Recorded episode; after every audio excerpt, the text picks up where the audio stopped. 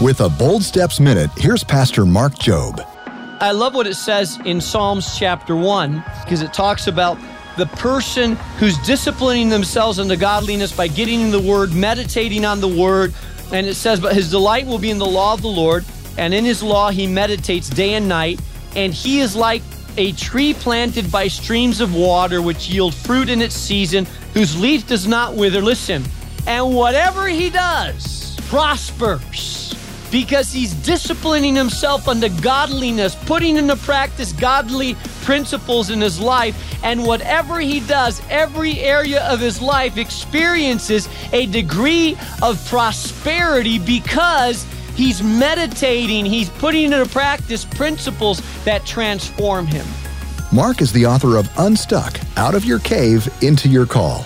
If you're tired of being stuck, go to boldstepsradio.org.